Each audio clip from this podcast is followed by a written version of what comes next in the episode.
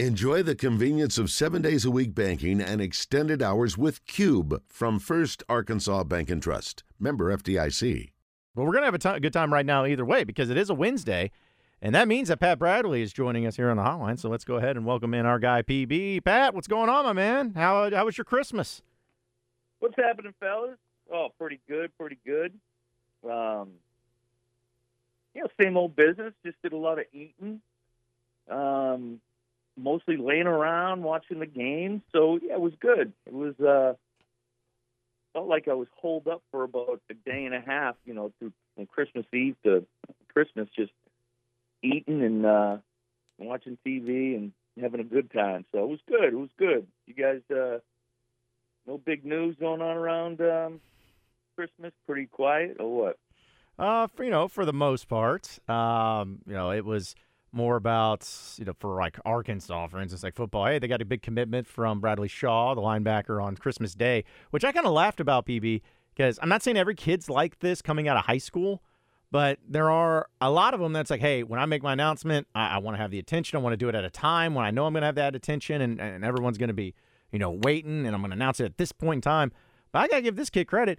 He announced on Christmas, which I don't think anybody really thought it was going to be on Christmas. He did it in the morning. Everyone's distracted with Santa coming to town and all that, and really didn't have much of the attention. I think he did on purpose. So I'm like, you know what? I respect that. He he did it just on Christmas as a Christmas gift and wasn't uh, too demanding of anyone's attention that day. So who was it now? Get me caught up. It was a recruit? Or yes. For the, uh, Raz- yeah, for the Razorback football team, Bradley Shaw. He was a linebacker, a four-star linebacker out of Hoover, Alabama, who had Arkansas and Clemson. They were in his final two, and he had offers to Auburn, had offers to Bama, and of all the other places, but uh, announced it on uh, Christmas Day that he is uh, going going and heading into Arkansas, going to be a freshman on this team next year, linebacker. So he didn't do one of the uh, video hat reveals? He just he just posted it online? I mean, well, on Twitter? Well, I think I think he did do a little hype video, but it wasn't anything extra intricate or anything like that. It was just kind of like one of those deals where I was hanging out with all five of my nephews, which were running around after Santa came to town, and get blown up on with Twitter notifications like, oh, he committed and signed. I was like, wow, how about that? All on Christmas Day. Go. Yeah. All on Christmas Day. Well, maybe he wanted to time it and give uh, uh, Coach Pitt a little Christmas present for him. Um, but, yeah, well, those uh, those videos and everything, hmm. it, I still don't know how to feel about all that stuff. I still don't know. I mean, it's, it's like I spend two or three years watching these hype videos of high school players, and and then I never, and then they don't even, some of them don't even pan out, and it's like, why did I spend all this time watching videos of these guys and they don't even end up getting off the bench? Yeah, yeah, because I was thinking too of like the amount of players that you remember from their signing day. Creativity, like some people bring out live animals of whatever mascot is. We've seen a gator, uh, a bulldog, and everything. I think the the question I have, Pat, is, you know, what what happened to that alligator that he brought out? I don't think he kept it. Or, you know, what happened to that bulldog? Was no. it actually his, or like did he just borrow it? That's the thing I started thinking about, is these live mascots that come out. I was like, did you actually keep that poor animal, or did you give it away, or did you rent it out? Like, what made you get that point? All the props, all the props that everybody. They put all their effort and energy into uh, into the props. I guess, you know, my hope would be that signing day, although it is a uh, life-changing moment, that's just part of the journey and, and not the highlight of it, because, you know, there's there's many more um, milestones to reach. And, you know, when you do reach one milestone, it's, it's more of not the sense of I've made it now. It's a sense of this lets me know I'm on the right path to, to ultimately continue to go. And so I hope they don't put all their energy and effort in these hype videos, because hopefully there's a lot more of them. The Pat Bradley hype video would have been epic. Yeah, let's say what I can imagine what your hype video would have looked like, P B, if you were committing these days. Uh, you know, it would have been uh, would have been something, man. Uh, it would have been something. No, but it's. It's fun, I get it, and um, you know, kind of, it's it's something. You know, I, I know probably coaches, and I'd imagine, you know, programs encourage that, because you know, they want to get they want to get that word out. They want, you know, other players to see, you know, people come into their programs, and, you know, that's just part of um, and social media allows that to happen probably more in our face than it than it has ever been before. Thankfully, thank you, social media. Everything is in my face. Well, well, P B, last time uh, we had a chance to talk with you, we were we were discussing uh, Razorback basketball, and they only had two games in the non-conference slate. And in their uh, game against Abilene Christian, the first half was just atrocious. Muss was upset, but second half really turned it on, did some really nice things, got Minifield involved, and here we are in one final game of the non-conference slate, going up against a team, though, that is pretty dadgum good, a team that beat Kentucky there in Rupp Arena, U N C yeah. Wilmington. So just heading into this game, uh, what do you want to see from Arkansas, but also uh, what do you make uh, of this final matchup against a team that has already had a few upsets along the way so far? Yeah, no, they're they're they take care of the basketball. U N C Wilmington, just, you know, it's it's it's it's a it's a simple recipe in a way. Um, you know, take care of the basketball, especially, you know, you go to Kentucky and you're going to win it. Um, you know, on the road in a school like that, you want to, you know, you have to do those things, whether it's, you know, good rebounding team, take care of the basketball. They're not a great three-point shooting team, um, you know, right about average in terms of percentage. So, and that's been one of, you know, if you want to point to one of our defensive struggles. Um, but really, you want to be, I think we talked about this last week. It's, you know, one good half, one bad half. It's just sort of like a yo-yo. You know, it's a roller coaster ride. And, you know, the two things that, well, a few things, but certainly struggled with defending the pick and roll, um, actually even defending the dribble. You know, there were multiple times where guys were able to just take someone off the dribble, get right into the lane, and finish or kick out for a three. And then, of course, it's defending the three. Um, and it's from defending three in multiple positions because, you know, you, you, you can, you know, you have to understand how to defend a three in transition, all right? I mean, you have communication, stop the ball. But then also it's, you know, from a down screen, defend it that way, whether it's a pick and pop. So there's a variety of ways that you can improve and from a defensive standpoint. So the other thing I'm going to be looking for is I felt like that, you know, early on in the season, it looked like they're all connected. It was like, it was really promising, you know, first couple of games because it looked like five guys on the floor looked like they had been playing for five years together. The ball was moving, guys were moving. They just they just sort of looked very cohesive. And then, you know, you know, fast forward to a few games, a few weeks, and it just seemed like guys became, and I don't think they're selfish. I just think they became too much of dribbling on them, trying to do too much on their own. And they're one of the lowest team assists, you know, in the S E C. They average maybe about, what, like ten, eleven assists per game as a team. I think they had eight last week, uh, eight against Abilene Christian. So, you know, that that just shows you that the ball isn't moving the way it needs to, that guys are catching and maybe are unsure, like, what do I do? Let me try to do something here. And, again, I don't think it's from a selfish standpoint. I think sometimes that's just naturally what a guy, uh, you know, you bring in three, four guys that score fifteen, sixteen, seventeen points a game. They're probably used to just catching it and going and getting, it, getting a bucket themselves.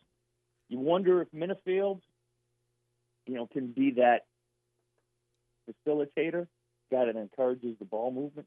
That'd be something I'm looking for. So, I think point guard play, um, and just from a defensive standpoint, because I don't know, man, you're not going to make it through the S E C if you cannot get down and get some tough stops.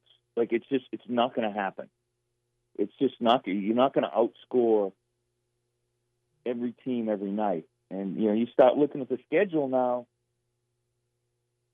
you know, we start looking at this schedule and, you know, you're going to have to figure out how you – we're sitting on eight wins now. I mean, you've got to get to twenty, twenty-one, twenty-two, right, if you want to win – I mean, if you want to get a chance to get in the N C double A tournament. Good news is there's going to be a lot of opportunities on that schedule because the projection now is There's nine teams from the S E C in Joey Lunardi's bracket, which is pretty amazing. And the Hogs aren't even, you know, I think everybody would have expected the Hogs to be one of them. So going to have a lot of chances to improve that resume. So you're with Pat Bradley here on Out of Bounds. And, yeah, P B, that's, I think it's surprising to everybody is uh, seeing Arkansas not there yet, at least in bracketology. But you can't blame them. It's not like they're getting screwed over or anything. But just the S E C in general, you mentioned the amount of teams that, that are mentioned. I thought it was pretty fascinating where, yeah, not all non-conference schedules are, are different and the, the competition and everything. But you're you're talking about uh, a team like Arkansas, for instance, sitting there at eight and four. But then you throw in somebody like uh, Texas A and M, who's had a few losses, who was picked to finish second in the S E C. Tennessee, who's got three losses. They're quality losses in a lot of cases. But just what do you think of the overall S E C, especially the top half of it? Do, do you think anything's changed as far as who you think the best teams are, or at least the ones that can compete? Or are there some of the teams where you're like, ah, maybe I was uh, wrong about them, whether they're better than what you thought or worse than what you thought? Well, I think obviously Ole Miss.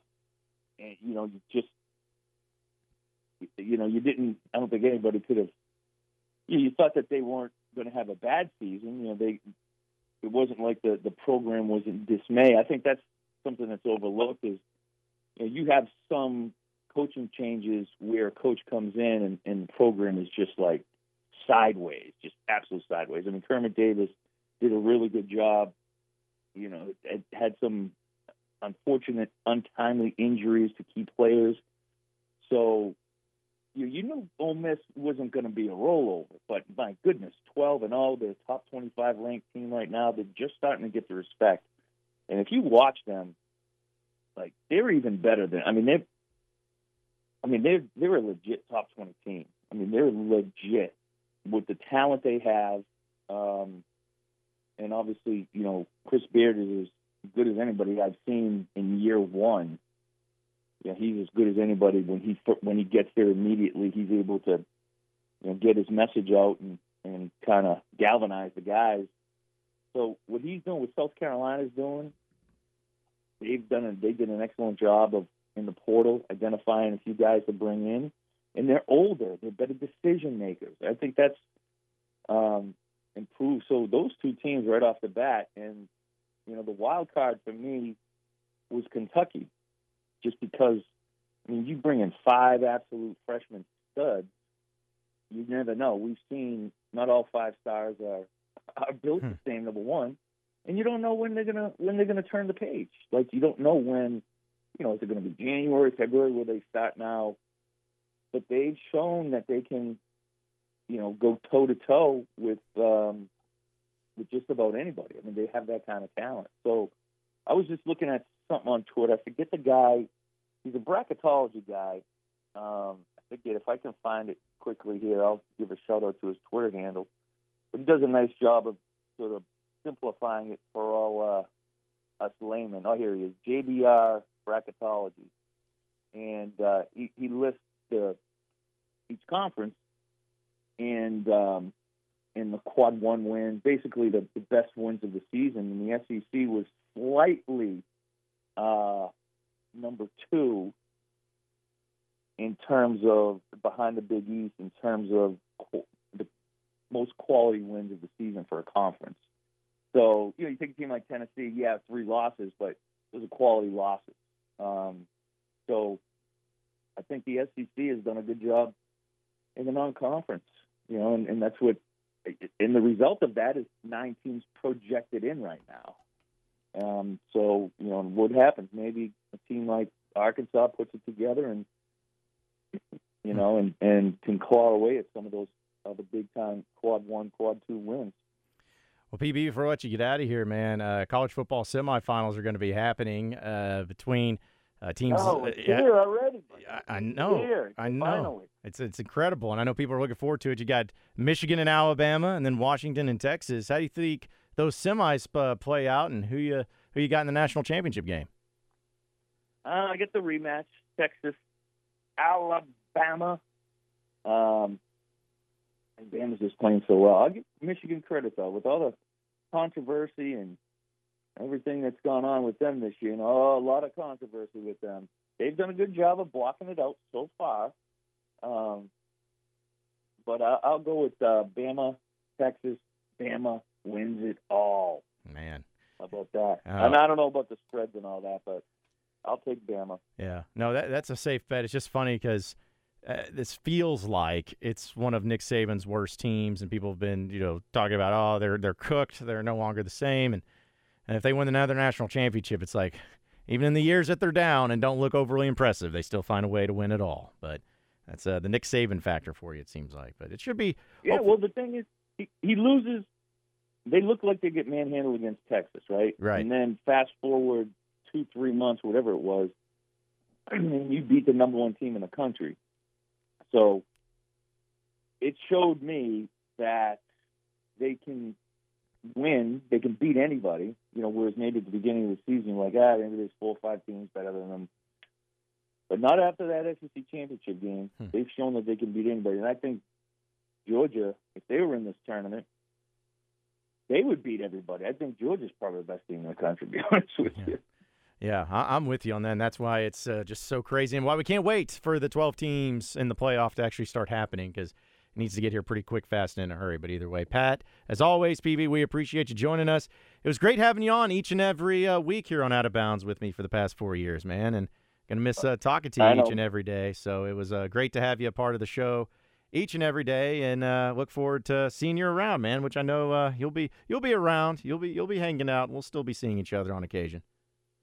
There's no doubt, buddy. Congratulations, you're the man. Great, great fun we've had. Um, I'll give you a shout this weekend, buddy. We'll get caught up. Absolutely, we will. We will, P B. Appreciate it, man. Have a happy New Year. All right, buddy. Thanks, Johnny. Thanks, Motorsports Authority. Thanks, Todd.